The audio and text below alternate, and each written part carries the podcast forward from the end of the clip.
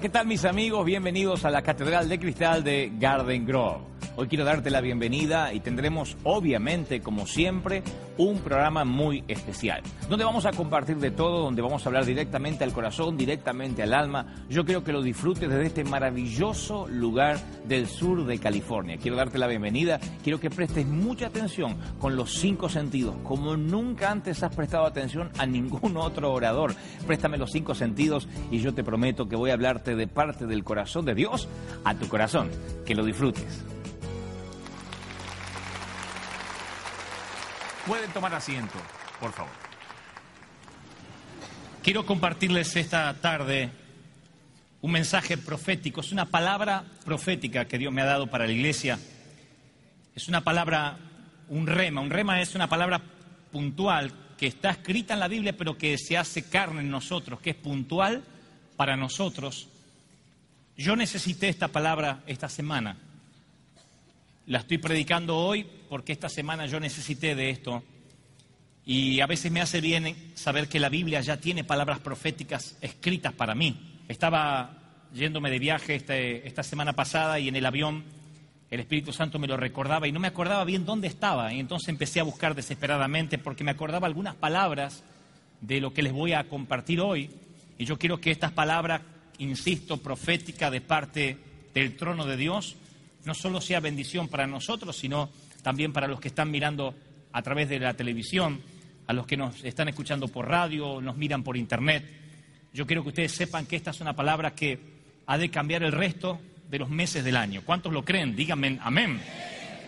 Que los meses que vienen y los días que vienen no serán iguales si ustedes, no digo que se lo memoricen, pero por mí me encantaría que lleguen a vuestros hogares y ustedes se lo puedan escribir en un papel o pegarlo en la nevera o en un sitio visible. Pueden pegarlo en el baño, a donde se van a afeitar eh, los varones, obviamente, ¿no? No dije las mujeres.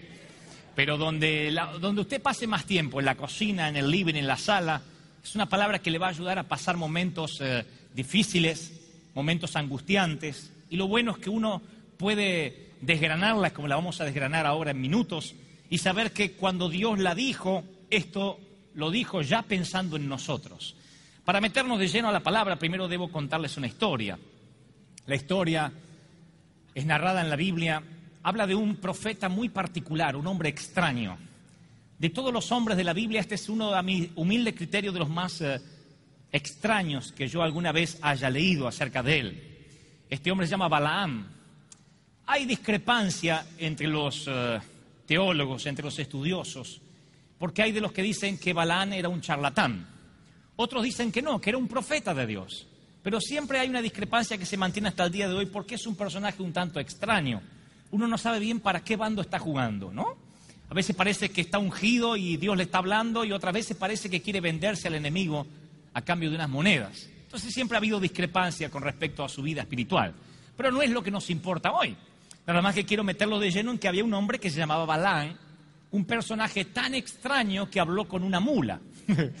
Yo conozco gente que habló con otro tipo de animales, pero no con mulas. Y me sorprende que hay cuatro profecías que este hombre da. De la que vamos a hablar hoy es de la segunda, la que hoy va a ser carne en nosotros. Eh, para los que dicen que no era un hombre de Dios, yo creo todo lo contrario. Estoy en el grupo de los que creen de que sí era un hombre de Dios, porque por lo menos cinco veces dialogó con Dios. En una ocasión, insisto, lo hizo a través de una mula, lo cual también hace más extraño a este personaje. Así que antes de leer la profecía, yo quiero que ustedes lean en el capítulo 22 del libro de Números, capítulo 22 del libro de Números, para tener un poco el paneo de la historia de lo que les quiero contar. Es una historia apasionante. Capítulo 22 del libro de Números, Números está en el antiguo pacto.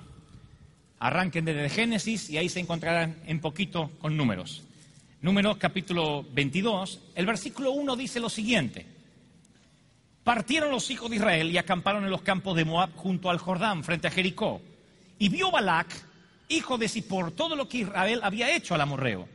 Y Moab tuvo gran temor a causa del pueblo porque era mucho y se angustió a causa de los hijos de Israel. Y dijo Moab a los ancianos de Madián, ahora lamerá esta gente todos nuestros contornos como lame el buey la grama del campo. Y Balac, hijo de Zippor, era entonces rey de Moab. Por tanto envió mensajeros a Balán, nuestro personaje extraño, hijo de Beor, en Petor, que está junto al río en la tierra de los hijos de su pueblo, para que lo llamasen diciendo, un pueblo ha salido de Egipto, y aquí que cubre la faz de la tierra y habita delante de mí. Ven pues ahora, maldíceme este pueblo, porque es más fuerte que yo. Quizás yo pueda herirlo y echarlo de la tierra, pues eh, yo sé que el que tú bendigas será bendito y el que tú maldigas será maldito. Ahora présteme atención, por favor. Esto nada más para que tengan un paneo de la historia. Israel son cuatro o se presume cinco millones de judíos no sé si ustedes pueden imaginarse visualmente 5 millones de gentes acampando frente a un rey que empieza a temblar cuando ve esa multitud que parecen literalmente millones y millones y millones de hormigas. Él los mira y dice, esta gente va a lamer mis contornos como el buey lo hace. Esta gente me va a arrasar, decía el rey Balak. Y dice, seguramente si esta gente avanza nos va a aplastar a nosotros, pero yo tengo una idea. Yo sé que hay un profeta de Dios que puede bendecir o maldecir. Esto lo podemos hacer todos los hombres y mujeres de Dios. Con nuestras palabras podemos decir cosas positivas o podemos decir cosas negativas. Por eso yo siempre a la gente que me viene a pedir oración le digo, tenga cuidado cómo me pide oración, porque hay gente que dice, óreme por mi cáncer. ¿Y cuándo alguien le dijo que se adueñara de él? ¿Cuándo le dijeron que era suyo el cáncer? tengo ahí, tengo mi cáncer. O sea, tiene su auto, su casa, su mortgage y su cáncer. ¿Por qué? Entonces, no, no, no, no. A veces con nuestras palabras atamos cosas, ¿no? Quiero que oren por mi hijo rebelde. No. Quiero que ore por mi hijo que está pasando por un momento de rebeldía. Pero si usted dice mi hijo rebelde, lo condenó para que toda la vida sea rebelde. Quiero que oren por mi marido, el desgraciado de mi marido. Posiblemente ese marido nunca sea feliz, porque con nuestras palabras atamos cosas en la tierra y por su consecuencia son atadas en el cielo. Entonces este profeta tenía esa posibilidad, esa, esa cualidad, de que cuando él maldecía, todos eran malditos. Cuando él bendecía, todos eran benditos. Cualidad de cualquier profeta, no era cualidad de Balaam nada más. Pero Balac, él dice, yo tengo que conseguir a alguien que me maldiga este pueblo de modo que les agarre, no sé, una peste, se multiplican las suegras en el pueblo. no, es broma, yo amo mucho a las suegras, pero no se me ocurrió otra peste inmediata. Yo las amo mucho, ¿no? Y la mía, la mía está lejos, pero ustedes que la tienen cerca, aprovechenla y ámenla con todo el corazón. La cosa que dice, yo quiero que algo les pase para que este pueblo no avance hacia mí. Y llama a un profeta. Más que lo llama, le manda unos embajadores, dice la Biblia, a su casa, con mucho dinero. Vamos a suponer una suma, no sé, fueron con 10 mil dólares de hoy. Le dicen, bueno, estos 10 mil dólares son un regalo del rey. Balán dice, ¿qué hay que hacer? ¿A quién hay que matar? no, tienes que matar a nadie. Solo te pones en la orilla de un monte, en el borde de un monte donde puedas ver a Israel, y me lo maldices. Da una maldición, dile, malditos todos estos, para que algo malo les pase y no sigan avanzando. Balán dice, bueno, 10 mil dólares es una oferta considerable, déjenme orar. Pasen la noche aquí conmigo, dice la Biblia, que les hace pasar la noche pernoctan ahí los embajadores del rey Balak y Dios le dice, ni se te ocurra, Balaam. Así que él mira con dolor los 10 mil dólares que se fuman y dice, lo siento, pero Dios no me deja maldecir al pueblo, a su pueblo. Así que vuelven los embajadores y dicen, rey, esto es lo que ocurrió y el rey dice, oigan, no existe la gente incorruptible, existen los corruptos que se cotizan caro. Y el que dice que no se vende es porque tiene un precio muy alto. Vamos a ofrecerle 50 mil dólares. Y aparecen con 50 mil dólares. Cuando Balán mira a todos esos Washington que le sonríen, él dice, Dios me está hablando. Dios me quiere bendecir. Le dice, ¿qué desea pasar la noche? Yo voy a orar a ver si Dios cambia de opinión. Y Dios le dice, ni se te ocurra. Al día siguiente se levanta y dice, lo siento, pero Dios dio orden de bendecir, no los puedo maldecir. El rey ahora sí está muy molesto. Dice, no puede ser que este hombre sea tan incorruptible. Pero Dios tiene todavía un as bajo la manga. Dios le dice, Balán, haz una cosa. La tercera vez que vengan hacia ti, ve con ellos. yo tengo un plan. Así que ahora viene y dice, mira, te traemos 100 mil dólares para que maldigas a Israel. Y Balán dice, oye, ok, ok, pero déjenme hablar con vuestro rey. Y ahí es cuando ocurre el incidente.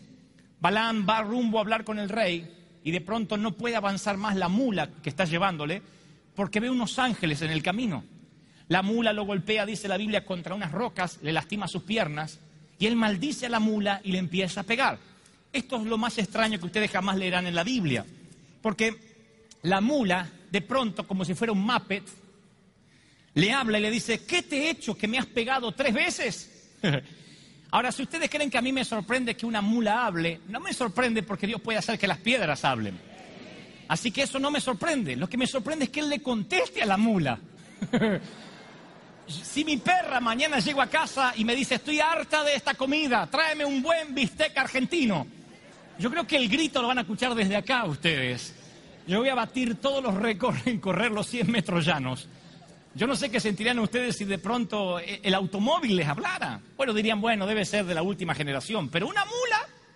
Y me sorprende, digo, es, tan extraño este hombre, estaba tan enojado y tan deseoso, digo, de cobrar su dinero, que le responde al asna, te has burlado de mí, ojalá tuviera una espada y te mataría. Y el asna dice, no soy yo tu asna, ¿Por qué me quieres matar? No puedo creer que este hombre esté teniendo un diálogo con su asna. Este es un hombre extraño. Querían uno, aquí tienen uno. Dialoga con el asna, que el asna sí ve los ángeles y él no lo puede ver. La historia sigue narrando en la Biblia que Balaam finalmente llega ante el rey Balac. Y Balac le dice, mira, te daré lo que me pidas, pero maldíceme a Israel. Y entonces Balaam dice, tengo que hacerlo, es solo una pequeña maldición y me hago millonario.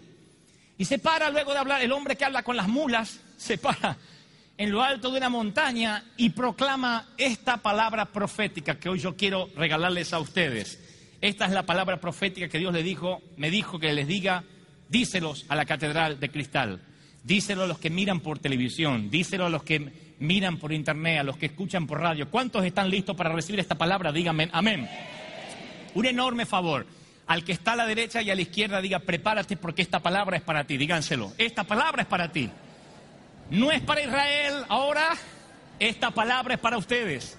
Si hay alguien allí mirando en la sala de tu comedor o en tu living, dile, esta palabra es para ti, prepárate, abre los oídos, préstame atención como nunca has prestado atención a ningún otro predicador sobre la faz del planeta y el cosmos y el universo. Esta palabra es para ti. Así dice el Señor. Dios no es hombre para que mienta, ni hijo de hombre para que se arrepienta. Se los voy a leer en una versión popular. Dios no es un simple mortal para mentir y cambiar de parecer. Que alguien diga amén.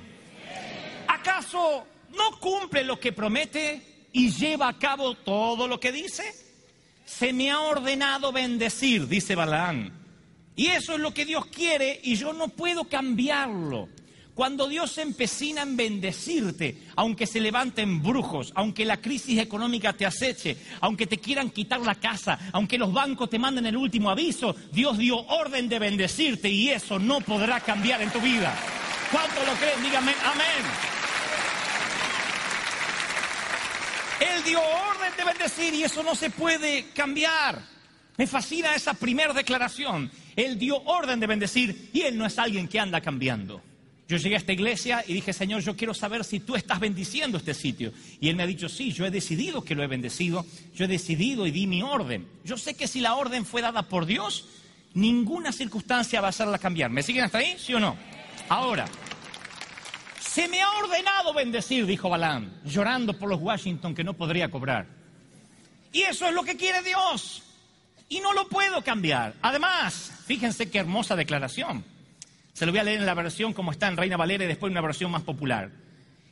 No ha notado iniquidad en Jacob, no ha visto perversidad en Israel. Jehová su Dios está con él y júbilo de rey hay en él. No hay maldad en Jacob, no, no, no hay violencia en Israel. Su Dios está con ellos y entre ellos se le ha clamado como rey. Cuando el rey, antiguamente, en la época que la Biblia nos está narrando la historia, en la época medieval, cuando un rey entraba y paseaba por entre su pueblo, por entre los plebeyos, había una costumbre que se ha mantenido casi hasta este siglo, que es que todos tienen que gritar y vitorear. Nadie puede estar triste delante del rey. Ni siquiera, ni siquiera quienes se presenten ante el rey pueden amargarle su jornada. Yo tengo entre mi equipo en Buenos Aires, aquí no, gente que a veces me ha, tenido la costumbre de amargarme con malas noticias, ¿no? Gente que siempre ve lo negativo y siempre dice, está todo mal, esto no va a resultar. Y yo digo, este al lado de un rey de este tiempo, la cabeza le hubiese rodado por la arena hace rato. Porque si alguien hacía enfurecer o entristecer al rey, se lo decapitaba de inmediato, sin juicio. Así que cuando el rey entraba en medio del pueblo, el pueblo vitoreaba y empezaba a gritar. Los enemigos cuando oían que en un pueblo o en una ciudad había alboroto y griterío, decían, no podremos atacarlo, no podremos contra ellos porque el rey camina entre el pueblo, el rey está con ellos. Cuando nosotros venimos a la iglesia y decimos grite, grito de júbilo, salte, cante, dancen, como hoy lo hacían los jóvenes, no lo hacemos para entretenernos, para tener más calor o para porque tenemos ganas de quemar nervios y grasa, lo hacemos porque siempre que vitoriemos y que gritemos significa para el enemigo, cuidado, el rey está con nosotros, el rey camina entre nosotros, el rey se pasea entre los pasillos. ¿Cuánto lo creen? Díganme, amén. Júbilo de rey hay aquí. He hablado con gente que ha caminado aquí en el campus, turistas, o algunos americanos que son empleados aquí de la catedral, que dicen, a la una siempre hay alboroto en la catedral. ¿Qué pasa? Es que hay júbilo de rey aquí. ¿Qué pasó? Es que el rey camina entre nosotros. ¿Cómo no vamos a gritar? ¿Cómo no vamos a dar gritos de júbilo? Júbilo de rey. A ver, júbilo de rey. ¡Wow! Me gusta eso. Y júbilo de rey, hay en, ellos, el rey camina entre ellos, por eso siempre hay tanto griterío, hay júbilo del monarca. Dios los ha sacado de Egipto, tienen fuerza como de búfalo. La nueva versión dice, Dios está con ellos, Dios los sacó de Egipto y tienen la fuerza de un toro salvaje. Cualquiera de los dos me gusta, toro salvaje y búfalo, ¿verdad? Tienen la fuerza de un búfalo. Contra Jacob no hay brujería que valga, no hay hechicerías, no hay agüero ni adivinación contra Israel. Nada malo les puede ocurrir, porque como ahora será dicho siempre, Dios ha hecho cosas con ellos, Dios ha hecho cosas grandes y no hay nada malo que pueda levantarse en su contra. Oigan, Conocí este testimonio hace unos años y me impactó. Son un matrimonio que se congregan con un amigo en común en Chile. Este matrimonio les dolía en su corazón que su hijo se había apartado de la iglesia, que su hijo no quería venir, era, una, era parte de una generación que se había perdido. Decía, no voy a la iglesia porque es aburrido, porque no es para mí. No era el hijo, perdón, era la hija. Estoy haciendo memoria ahora porque no lo tenía preparado, pero me vino de inmediato este testimonio. Era la hija que decía, yo aquí no, no, no puedo ser libre, mis amigas se burlan de mí porque vengo a la iglesia. Los padres sentían el dolor de perder una hija que, pensaban que iba a servir a Dios hasta, hasta que sea adulta y se casara. La hija en rebeldía se fue de la iglesia. Los padres en lugar de maldecirle y decir, pero sos una rebelde, pero ¿qué te pasó? Vas a quedar loca como tu abuela. En vez de decirle esas cosas, la bendecían. No se lo decían a ella, pero entre los padres decían, vamos a bendecirla, vamos a cubrirla, vamos a rodearla para que nada le pase. No hay adivinación, no hay hechicería, no hay poder demoníaco que pueda contra una familia que Dios puso su mano para bendecirla. ¿Cuánto lo creen? No hay. Y ellos lo proclamaron. Llega un grupo de rock muy conocido a Chile, al Estadio Nacional, un, un grupo de rock secular. La muchacha quiere ir y consigue VIP, pases especiales para estar en los primeros sitios junto con un grupo de amigas que no eran la mejor compañía. Los padres dicen, no vayas, hay mala junta, no te va a ir bien. Y ella dice, yo voy a ir, me quiero divertir, yo no quiero ser cristiana. Y se fue a ese concierto de rock. El estar en las primeras filas en esos conciertos, en algunos, tienen la particularidad que los astros, las estrellas de rock, suelen elegir a estas muchachas y pedirles que vengan al camarín. Ahí pueden, les convidan droga, a veces tienen sexo, son chicas que mueren para acercarse a su ídolo y no tienen ningún reparo en tener relaciones con ellos si ellos se lo piden. Son las muchachas que ellos eligen, le dan una seña a sus eh, guardaespaldas y las llevan atrás. Así que contra todo lo que los padres hubiesen soñado, pensado para esa chica, uno de los muchachos hace una seña y las chicas, tres o cuatro, entre ellas esta muchacha, pasan al camarín, a los camerinos. En la puerta de los camerinos, luego del concierto, hay una señora parada que dice tú pasas, tú pasas, tú pasas, era la bruja del grupo de rock, el amuleto del grupo de rock. Si les contara cuál es este grupo, sabrían de qué estoy hablando. Siempre dice que llevan con ellos su bruja, su amuleto, que les dice cuántas localidades van a vender, dónde tienen que ir, si va a ocurrir un accidente. Dice, no podemos ir sin ella, es nuestra bruja personal. Esta bruja está allí y le dice, tú pasas, tú pasas, y cuando llega la muchacha, las hijas de estos hermanos, le dice, tú no puedes pasar. Y ella dice, a mí también me eligieron. No, pero tú no puedes pasar. Y ella dice, no me discriminen, yo quiero pasar. La mujer le dice, tú, tú debes ser o cristiana o algo. Y ella dice, no, no soy cristiana. Entonces alguien de tu familia debe serlo. Sí, mis padres, pero yo no tengo nada que ver, yo no soy religiosa. Ok, pero tus padres habrán hecho algo porque hay algo que te rodea, algo que me hace mal y no puedo dejarte permitir que entres. Hay algo a tu alrededor que no me permite que entres aquí quien sea que esté rezando por ti, dile que no lo haga más porque de ese modo no te puedo dejar entrar. Y la chica de enojada diciendo, pero es que no tengo nada a mi alrededor. Sí, tenían la cobertura de los padres que estaban diciendo, permite que nada le ocurra, protégela, rodéala con tu gloria. No hay adivinación ni nada malo contra Israel. ¿Cuánto lo creen? Dígame amén. Tú proteges a tus hijos, tú proteges a tu esposo, tú proteges a tu esposa. Pero es que no conocen a Dios. Aún con tu bendición, nada los puede tocar en sitios peligrosos. Y esta chica volvió llorando a su casa diciendo algo ocurrió. Sus padres en ese mismo momento clamaban, Señor, rodéala con tu gloria, tus ángeles la protejan. Aunque ella no se ha portado bien, aunque no ha sido una buena hija, tu palabra dice, no hay nada malo que nos pueda tocar. Por un camino te vendrán a hacer mal, por siete tendrán que huir. Ningún arma forjada contra un hijo de Dios prosperará. Nada te podrá tocar, nada te podrá dañar. ¡Oh, cuántos lo creen! Aplaudan al Señor de señores. no hay adivinación, no hay agüero contra Israel. Dirán, lo que ha hecho Dios. Me fascina eso. Una vez Hace unos años vi una de las primeras películas de Pixar, Toy Story. ¿Recuerdan? Con, ¿Cómo se llamaba el vaquero? Eh, Woody. Pero el que más me fascinó no era Woody, sino Buzz Lightyear. Al infinito y al más allá. Buzz Lightyear. ¿Recuerdan a Buzz Lightyear? ¿No? Oh, yo tenía que haber hecho de Buzz Lightyear. al infinito y al más allá. Me fascinaba Buzz Lightyear porque él cree que no es un juguete él cree que realmente viene del espacio. Y entonces anda con su lucecita de color, queriendo paralizar al resto. Y Buddy le dice, vos eres un juguete. Eres un juguete, ¿no te das cuenta? Y él no cree que es un juguete. Él dice, no, yo no lo soy. Mm, ¿Dónde estoy? ¿En qué planeta? Y camina sobre la cama del niño. Él cree que vino de un planeta, cree que su nave se rompió porque es la caja de embalaje de la juguetería que está rota. Pero él puede jurar que es, viene de luchar una guerra interplanetaria. Para arruinarles la historia si no la vieron, luego él descubre que finalmente no es, no es un soldado interplanetario, que es un juguete. Vos eres un juguete. Descubre con horror que cuando se saca el casco y cree que no va a respirar, sí puede respirar. Que nada lo contamina, que simplemente está hecho para jugar y debe contentarse con eso. He visto un montón en estos años de cristianos que juegan a ser Boss Lightyear queriendo con su lucecita paralizadora detener a los espíritus y se meten en una guerra que nadie les mandó pelear. Yo he leído en la Biblia y la Biblia me dice que Él murió en la cruz del Calvario y completó la obra.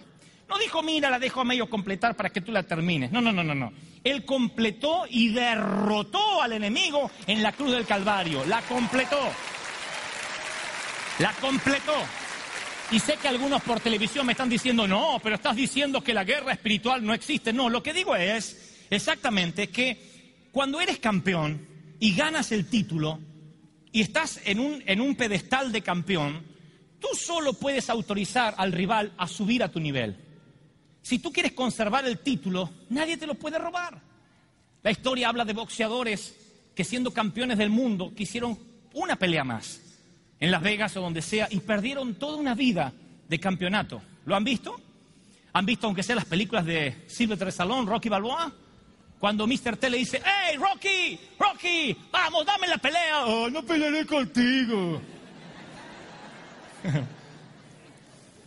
¡Oh, Rocky, eres un cobarde, eres un gallina, vamos, tú nunca podrás derribarme. No, lo siento, no pelearé contigo. Y los que están al lado de Rocky dicen, no tiene nada que demostrar, ya eres campeón. Pero Rocky, Rocky le molesta que le digan eso y le dará la pelea a Mr. T. Ahí ponen tela de juicio, pone en juego su campeonato. Yo he aprendido y he descubierto que en el huerto del Edén Dios condena a la serpiente que tipificaba al diablo y dice sobre el polvo te arrastrarás. ¿Recuerdan eso? Ese es el nivel que Dios dejó al diablo, arrastrado. ¿Cómo está el diablo?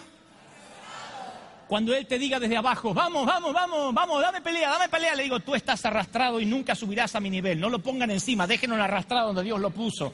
Déjenlo en el mismo nivel, vencido, arrastrado. El infierno no es un problema para ti, tú eres el problema para el infierno. ¿Cuánto lo creen? El diablo no es un problema para mí. Dante Gebel es el problema del diablo. Yo, diablo, soy una espina clavada en tu talón y tú lo sabes. Él no es mi problema, yo soy su problema.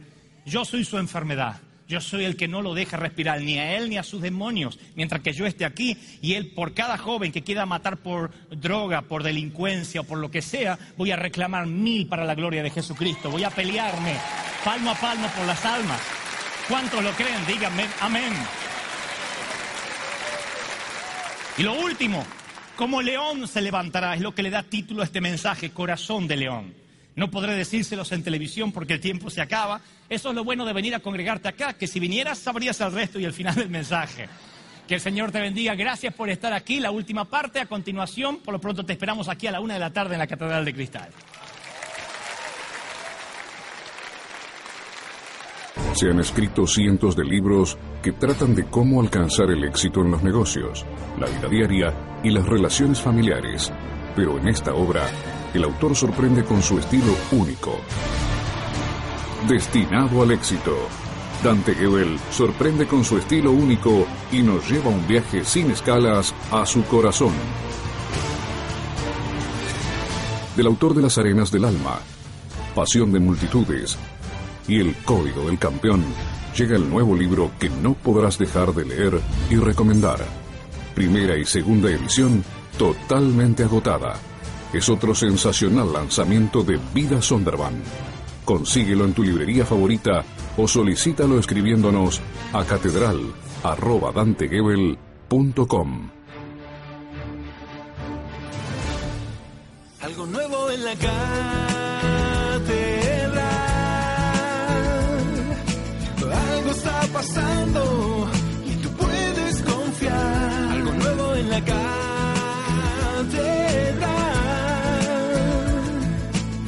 Algo está pasando y lo encontrarás en la catedral.